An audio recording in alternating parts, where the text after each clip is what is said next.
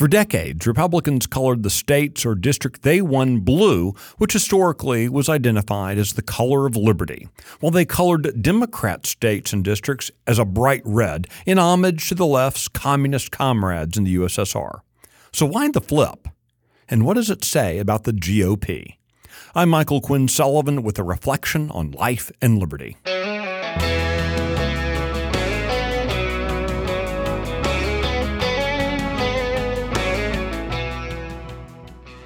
In the late 1970s and 1980s, Ronald Reagan's campaign signs leaned heavy on Liberty Blue, with patriotic doses of red and white. Jimmy Carter's signs were green. It seemed he too wanted to avoid visual association with the commies. Before I go further, let me be clear. The color used to represent a political party doesn't actually matter. What does matter is who does the deciding. A political party that allows its opposition to determine its branding has probably already begun ceding control of its agenda. At some point, Republicans as a national party stopped defining themselves. Rather than advance a proactive agenda, Republicans have adopted a minority party mindset, even when they're winning and holding legislative majorities. The grand old party has become content with letting the Democrats, the establishment media, and even Hollywood set the political and cultural agenda for our national discussion.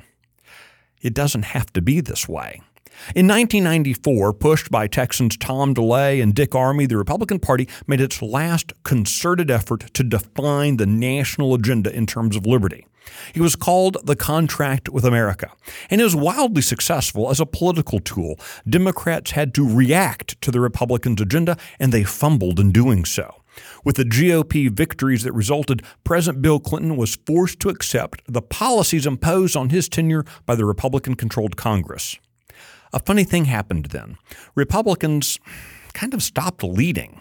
Many of their campaign promises were left unfulfilled as incumbent lawmakers settled comfortably into the D.C. swamp. As the swashbucklers got fat and lazy, they stopped defining the debate and allowed themselves to be defined.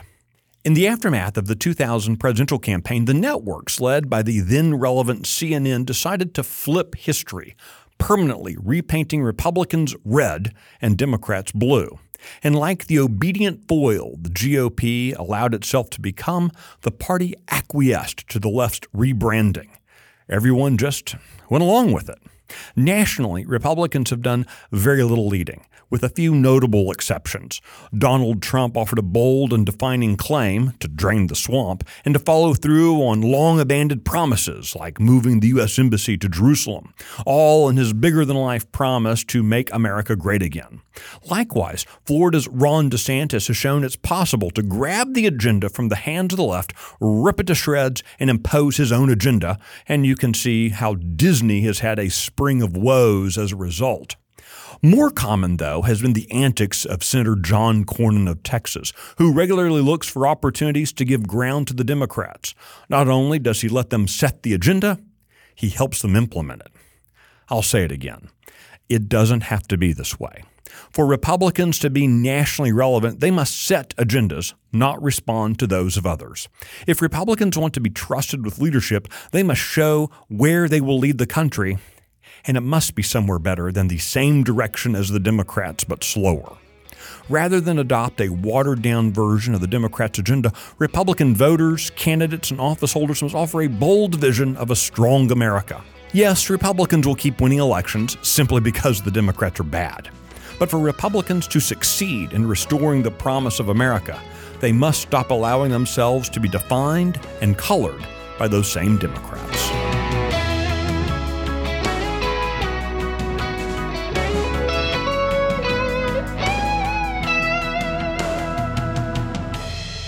If you like today's Reflections podcast, be sure to subscribe, rate it, leave a review, and encourage your friends to listen. The Reflections podcast is presented by Texas Scorecard, and today's edition was produced by Luke Marshall in the 1836 studios. I'm Michael Quinn Sullivan. Thanks for listening.